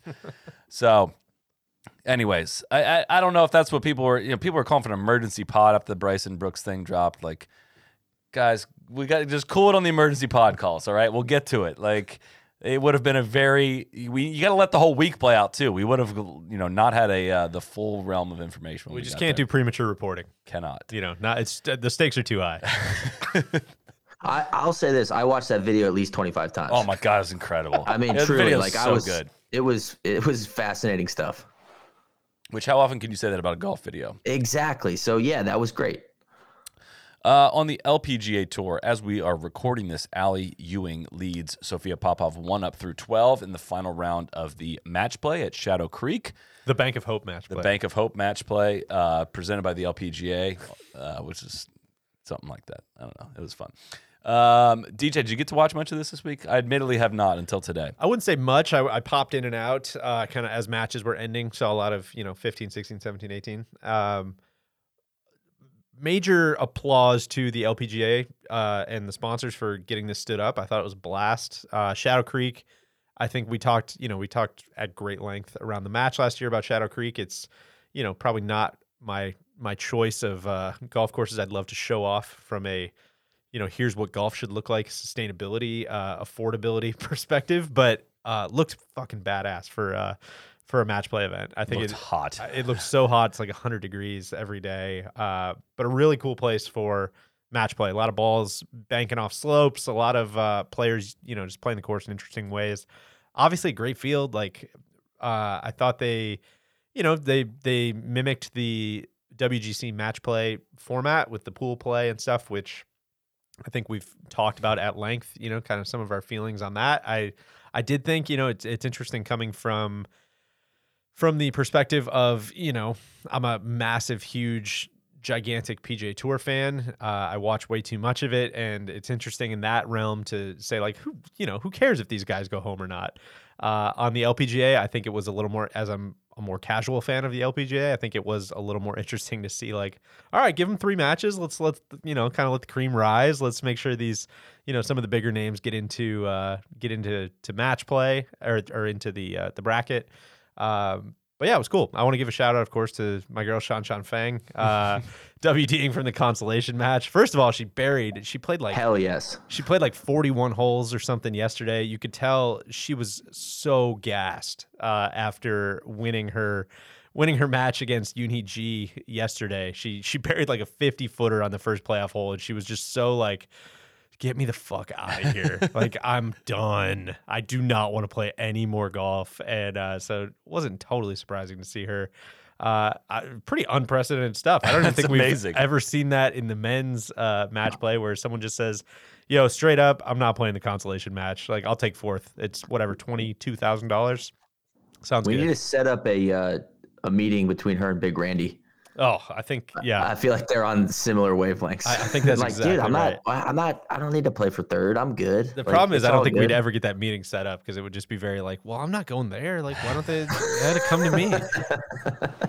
yeah, no, I'd love to host her in Denver. I'll be here. You know, I'll be here anytime she wants to come by. I got a dentist appointment Friday. I can't meet her Tuesday. exactly. I got the, the whole week is caught is tied up there.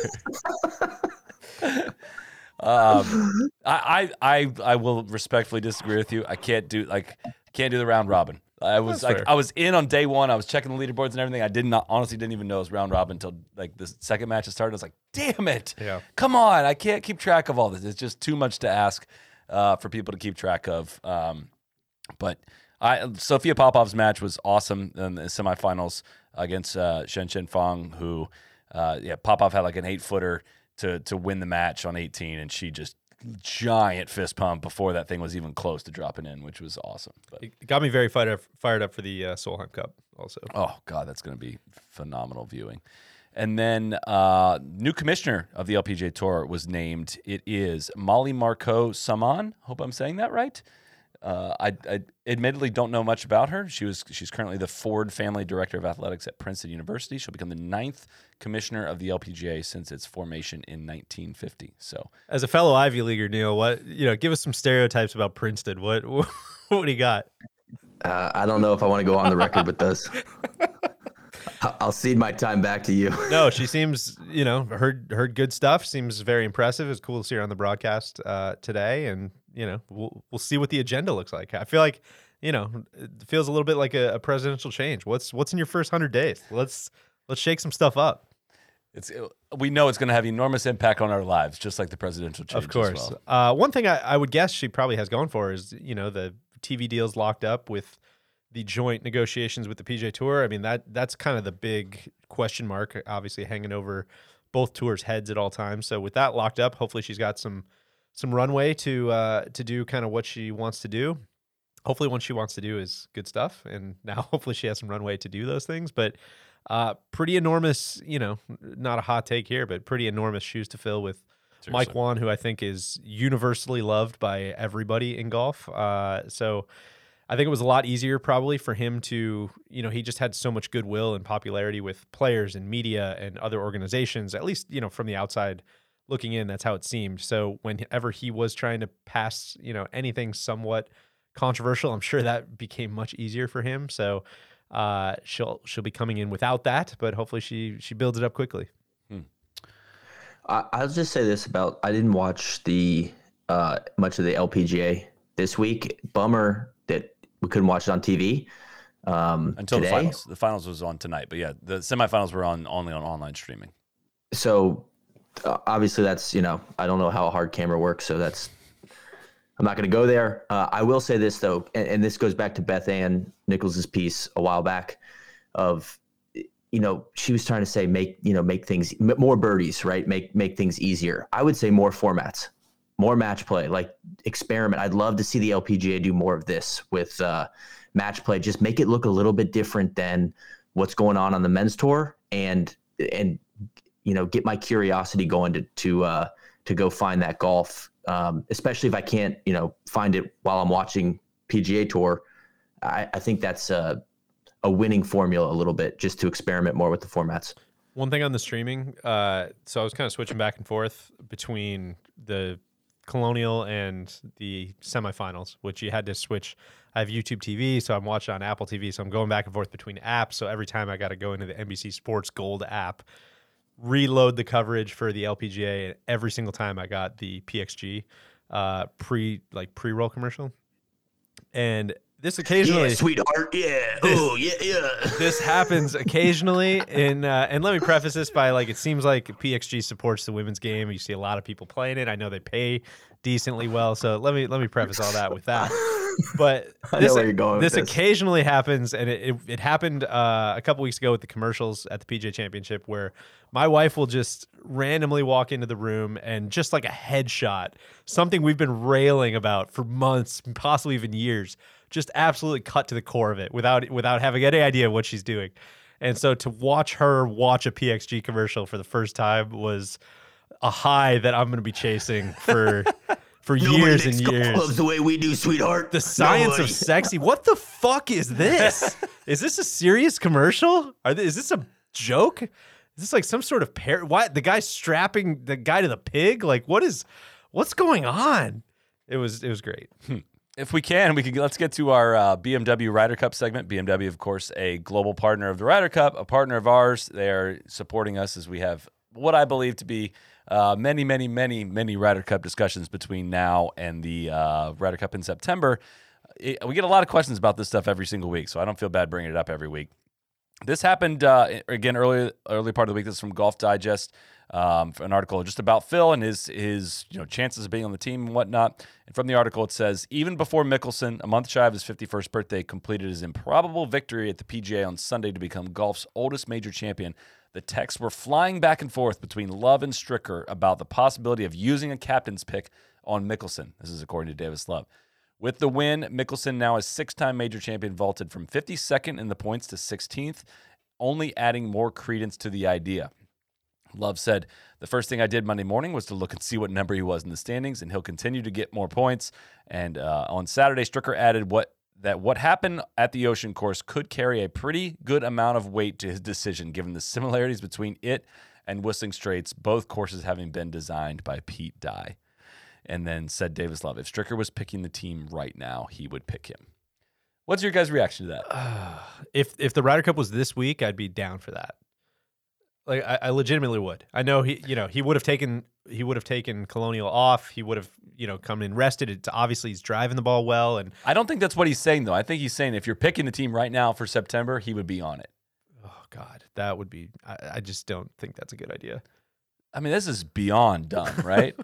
like, again, we've covered this almost every week. Like, I think Phil, to his credit, kind of said that. Phil did. I, Yeah. Sorry, I should have. I should have downloaded Phil's comments. I tweeted them out earlier this week, but he basically said, you know, I need to play a lot better golf between now and then to be a part of this team." Which, God, And- why does Phil have to step up and say that? Like, why is the leadership falling over themselves to Probably like? because Phil drove that bus over Tom Watson. None of the other captains want to get got. Phil said, "If I'm the captain, I'm not going to want a guy that plays uh, plays well uh, one week in an entire year just because I played really well last week and won a champion, big championship.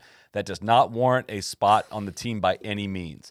So, So why hard the to argue with that. Why the hell is our leadership saying the opposite of this? I think they're just saying like I mean, think about the reverse. If if those guys came out this week and were like, no way, Phil Mickelson is not being picked, like they they would look like the most. you don't have to say that either. No, they kind of do though. No. I, mean, I I don't know. I, I think they're going to like this is the. I mean, Stricker's like the nicest guy out there. Like what he's he's got. There's no benefit to him going out and being like, you know, yeah, I just don't really see it. you don't Like, have to say that either. It's Of like, course, Well, he, he, didn't he have can to go as far as he did. No, you can- Soly's yeah, saying. you can say, he didn't like- say if, if if we were picking tomorrow, I'd pick Phil. Yeah, you could That's say a, like that's a pretty well, like, you know, direct statement. obviously that we have to like that's an incredible performance. We have to weigh that in, but there's a lot of golf to be played between now and the end of the year, and I'm not making any decisions on the team right as of right now. He How hard is that to say? He's monitoring the situation. Sure, You know? we'll be following this very closely. more news as it develops. I will say it strikes me as a you don't get fired if you you know pick IBM situation. Phil being IBM, you know you don't get that. That's a an old an old software joke, right? Of like you just go with the uh with the kind of Yeah, but you The- might the get fired if you pick 51 year old Phil Mickelson, who was 0 3 in France, and like isn't a guy you're going to want to rely on for 36 holes a day, which can be a huge thing in these things. And it yes, could be he a great locker room guy. could. you he could be an assistant captain then. Like, That's and I'm not. I, am not arguing for him. I'm just I'm trying to get my put myself in Stricker's shoes You know what would be here. the, the biggest alpha move ever would be if the PGA just made Phil the captain. It's like Stricker, thank you, man, for all all you've done over the last couple years. But like, I think we're just gonna go with Phil instead. so he's, he's clearly not gonna be on the team, so why don't, we're just gonna make him the captain. Everyone's really excited. if we're looking at a strokes strokes gain index for this year, who of this who of this group are you taking? Harry Higgs, Tom Hoge, Doug Ghim, Brendan Steele, Richy Werenski, Phil Mickelson, Troy Merritt, Luke List, or Pat Perez. Like that's the golf Phil has played so far this year. Again, I want to point out the ridiculousness that he won the PGA Championship. Okay, but this is the, what he has been for the past, you Yeah. know, whatever. Uh, Harry, to answer your question, Harry Higgs. Well, yeah, But- of course we're taking Harry, but How, how does how do you feel about between Stu Cink and, and Phil Mickelson? God, Who would you pick? this is not a conversation we should be having right now That's as, the whole a- as an. American team. that's the point. The, the yes. team is so deep. We don't need to be doing any of this. Uh, you got to answer that question. Who What- would you take, Phil Mickelson or Stu Cink? I would take Stu Cink I would take Phil, just as like for I'd take, entertainment. I'd so take yeah. Phil. Well, this is the whole thing. I oscillate like very violently back and forth between like this is a totally made up exhibition that like is just made to to be really good TV at this point. You know, I know that's not how it started, yada yada yada, but like that's that's what it's grown into is like golf's greatest TV show, right? And so on that hand, it's like I mean, it's only going to be more interesting having Phil, even if he plays, you know, horrendously. Like it, that's something to talk about, something to watch. It's blah blah blah. But like, yeah, if you're trying to win the the thing, like, yeah, I, I just don't. That's what I was trying to say. The you know, Sunday night of of Kiawah was like. Yeah, maybe he'll keep driving it like he never has in the history of his 30 year career. And he'll just keep like rifling it the ball dead straight on these incredibly demanding golf courses. Like maybe that will happen. Or maybe this was kind of a one off a one off thing and we should all be really happy that we saw it and you know, we should move on from there. Which there is something to be said for what I would think what they're going to do with this setup is going to be very different in terms of I don't, there's not going to be a lot of rough. It's not going to be that penal off the tee. Phil can kind of spray it. But that's what's weird is like at a place like Whistling Straits, it feels like you can only you can only cut the rough back so much, right? Like there you hit a point on every one of those holes. It's like it's like Kiawah, where it's like, all right, you can't just grow fairway here. Like this Right. is all like native area. but I don't think you know they're going to play it long, hit it far, and it's going to be a iron and putting contest, right? It's Yeah. not going to be a driving accuracy contest, which plays into Phil's Or hands in that more regard. distance and putting contest. It- it's going to be distance. I think they're going to let him tee it high and let it fly, which he's we've documented is is is prone to do.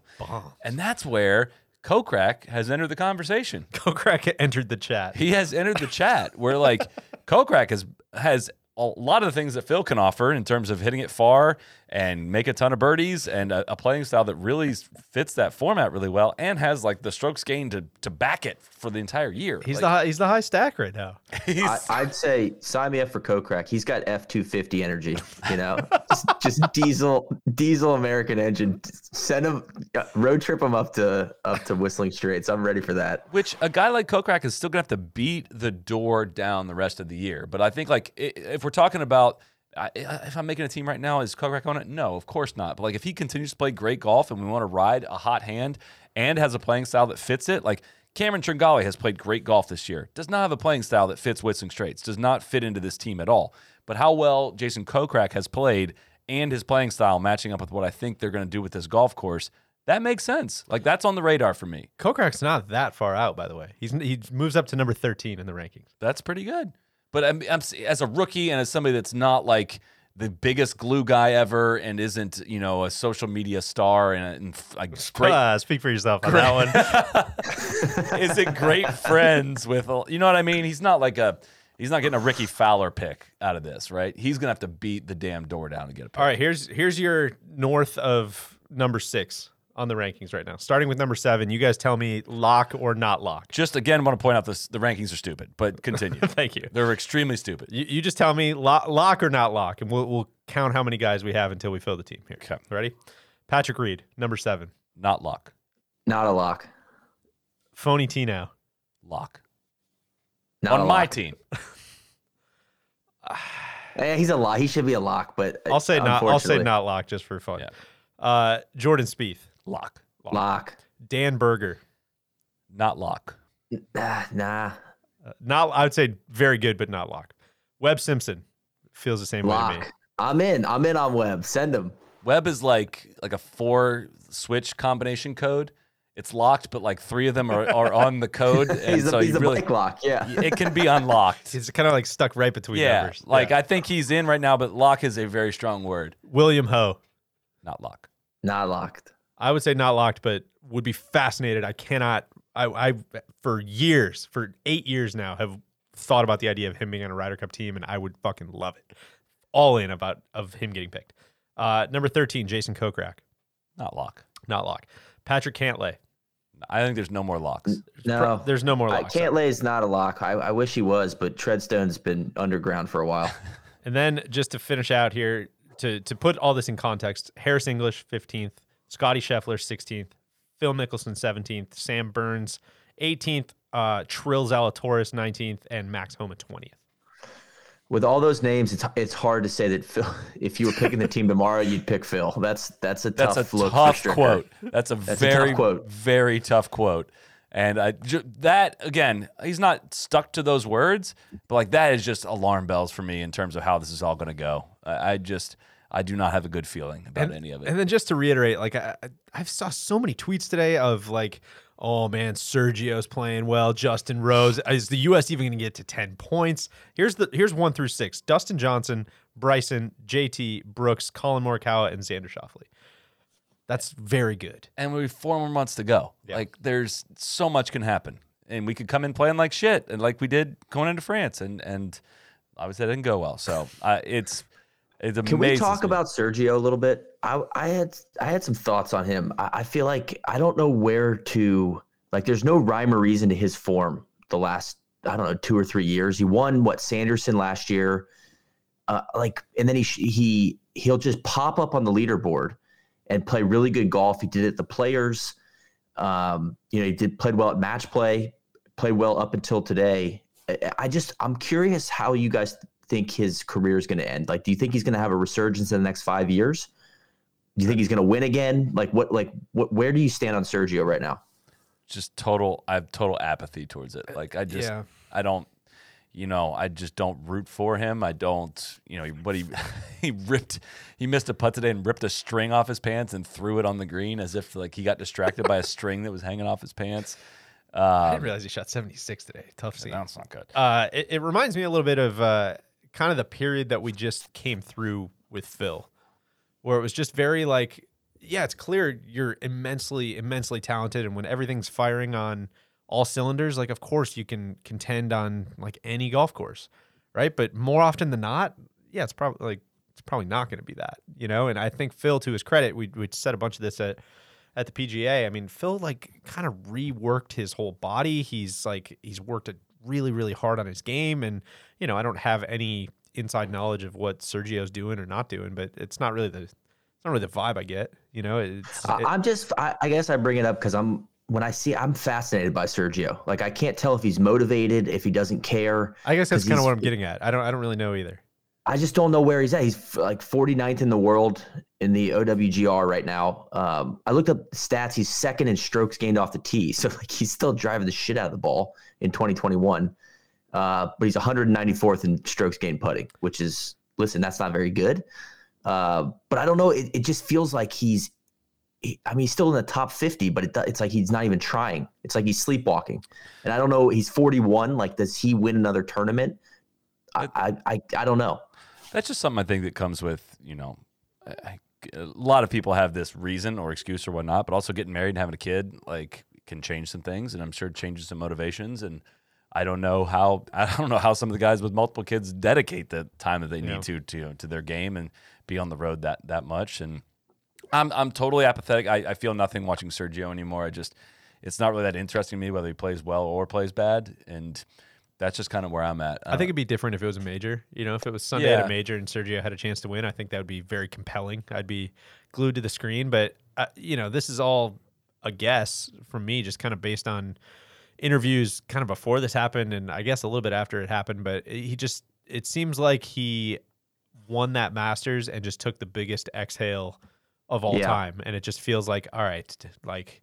It was almost very like okay now no matter what happens like we're good which I like. To, that brings me to which another I, thing. I wanna can talk about. totally understand. By the way, I'm not. for That's sure. not a judgmental. Yeah, thing. I Like, almost feel like he might get be on cruise control for nine years, and they'll just go beat up the Champions Tour Yeah, because he because he feels like his game is is tailor made for that tour. it just seems like he has all the money, and like I, I just don't know that he's unless he wants to, you know, he really misses competition or wants to get back out on the road or whatever. I just, I just don't see him even like playing the Champions Tour. But Oh. who knows? I'm gonna bring something up here.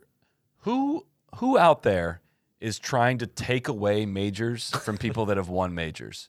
Who is doing that? Because I keep hearing when people win, yeah, I'm a major champion now, and no one can take that away from me.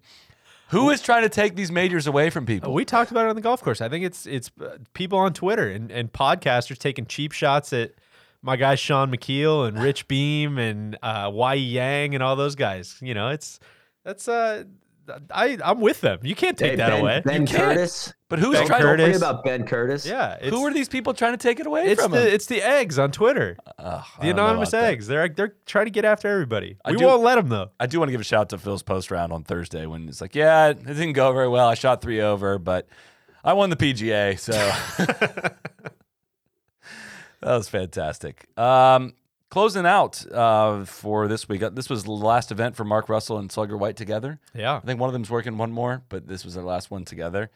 Um, which they, you know, I thought they were doing. They did a moment of silence today for the. Uh, for God, the that mom- flyover horn that could have been a movie poster. Yeah. I mean That was good just stuff. The, the two of the, this the whole that whole scene was was fucking awesome. With that mustache, Slugger's a menace, man. Um, Bryson also dropped a uh, week in the life vid on his on his YouTube. Uh, it's 28 minutes long, something like that. I gotta admit, I watched every minute of it. Wow, really? Yeah, I, I set out to watch it all in the in the name of research today. I made it through about six and a half, seven minutes. It was just I mean, it, it's not like good. it made me physically uncomfortable. To oh, it's it. very uncomfortable. yeah. but it is interesting. I think it helps, def- not define him, but it helps like helps me understand him a little bit. But I'm also have more questions than answers. I had a lot of questions. Uh, I don't get why it starts with like a almost like a um, like a foreshadowing rain scene There's with a like lot a of lot moody with rain like a lot of special effects. Like I don't know if that maybe that comes in on the on the last half of the video. Uh, maybe that all the director ties it all together, uh, brings it full circle. Gee, Uh, I had the. Uh, I want to give a shout out to you know the ads every like two minutes. Felt like you were watching, uh, just watching PGA Tour golf. Um, so that was fun. The the scene of the guy just like mashing golf balls made me like literally hate golf. Like watching someone just swing as hard as they can, just like all I'm trying to get up is just this arbitrary number of like how fast how fast can I swing it, and all the boys just like slapping each other. It just was like I fucking hate this. This makes me hate golf. This is not why I play golf. I'm not gonna I'm not gonna judge anybody. That that's great. It looks like they're all having an awesome time, but I just need to get on the record is like for all the grow the game talk that that is not gonna make me play more golf. That was tough. You know those progressive commercials where the guy talks like uh, to parents, like uh, how not to become your parents. Yeah. You know, and that I feel like there's a one with the seminar. I feel like Bryson needs to go to that seminar where it's like, hey, man, you know, like, am I doing it? Like, yeah, I'm, no, I'm making all this content. It's awesome, right? It's like, no, you know, it, you, you know, nobody, nobody needs to know how early you got up this morning. Nobody cares.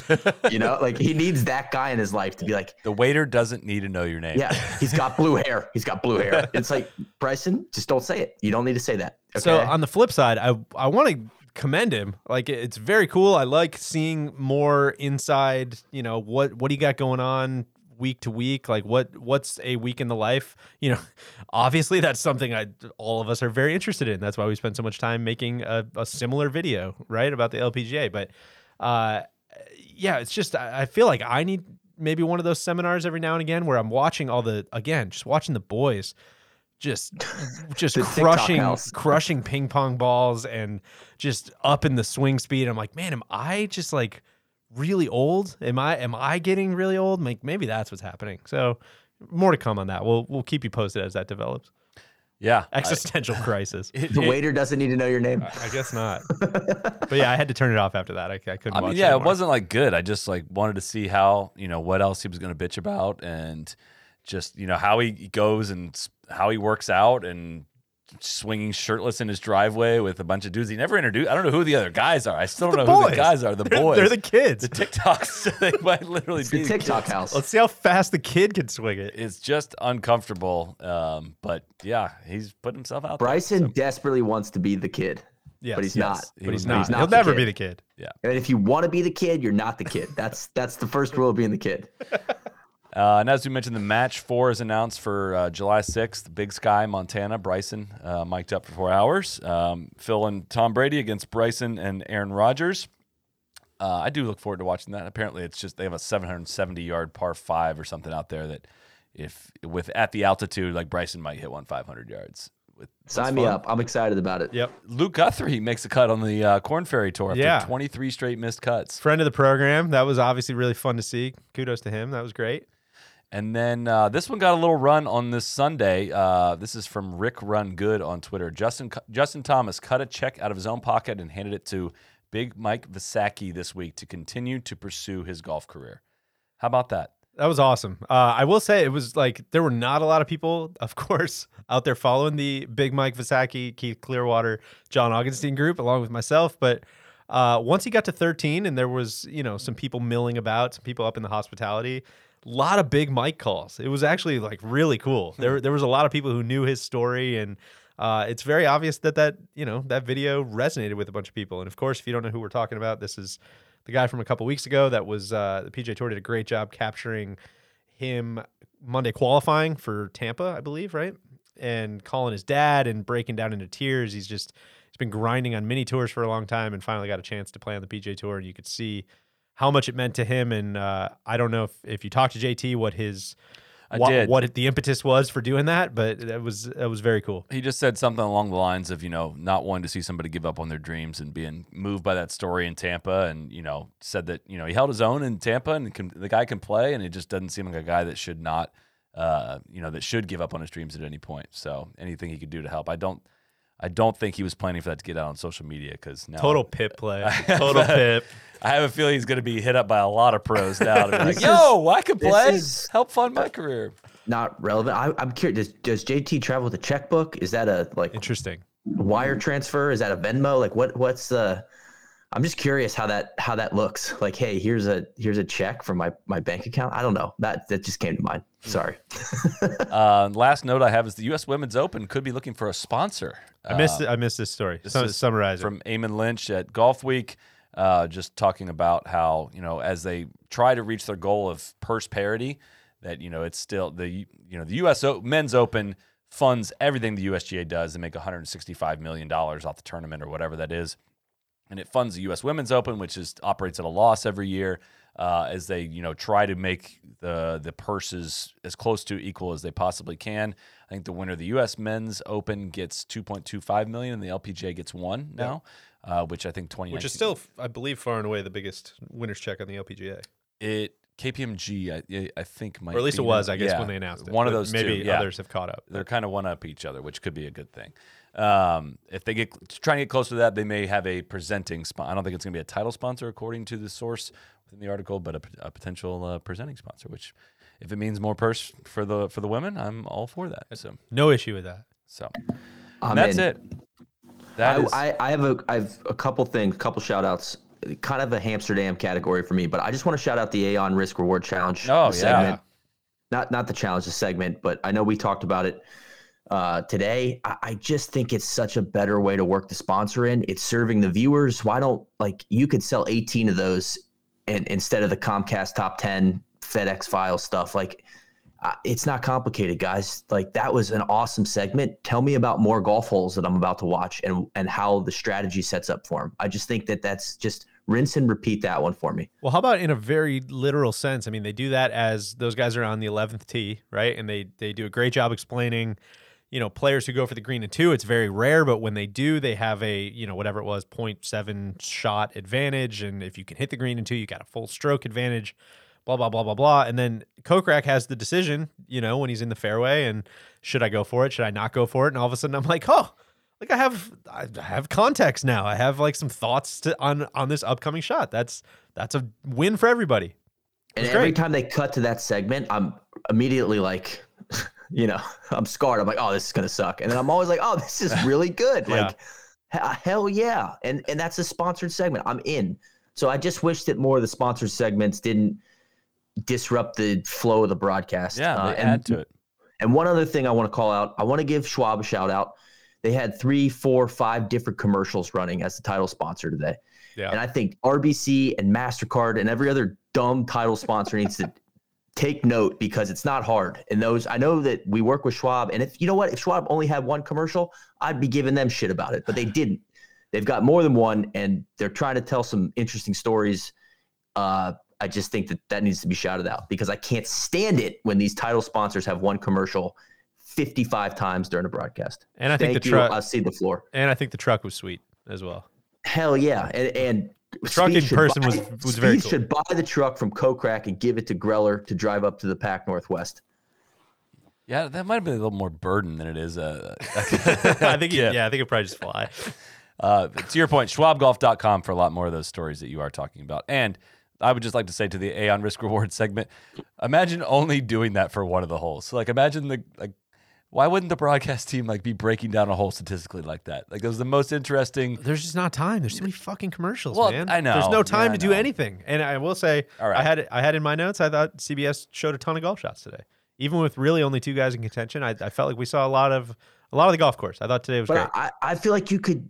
I know Aon owns the that segment, but I feel like you could just put the Comcast or the FedEx like name on. Like you could just have each of them sponsor a hole. You know, it's not. I don't know. Maybe that's too simplified, but it just it serves me as a viewer, and it's a win for Aon. Like, hey, everybody wins here. That's kind of the goal. Agreed. here, here. I think that's a wrap uh, on a fun week. Uh, we are going to have a U.S. Women's Open preview out Tuesday. We'll be back for Memorial slash U.S. Women's Open recap next week. Thank you, everyone, for tuning in. Neil, thank you for joining from upstate New York or Long Island. I forget wherever you are. Sorry. New Jersey, New the Short Hill Jersey. That was close. bids you a doot. I played some golf in New Jersey this week. I'll tell you about it. When All out. right. That's officially Oh my. God! All right, we're done. Cheers. Cheers. Be the right club. Be the right club today. Johnny, that's better than most. How about in? That is better than most. Better than most.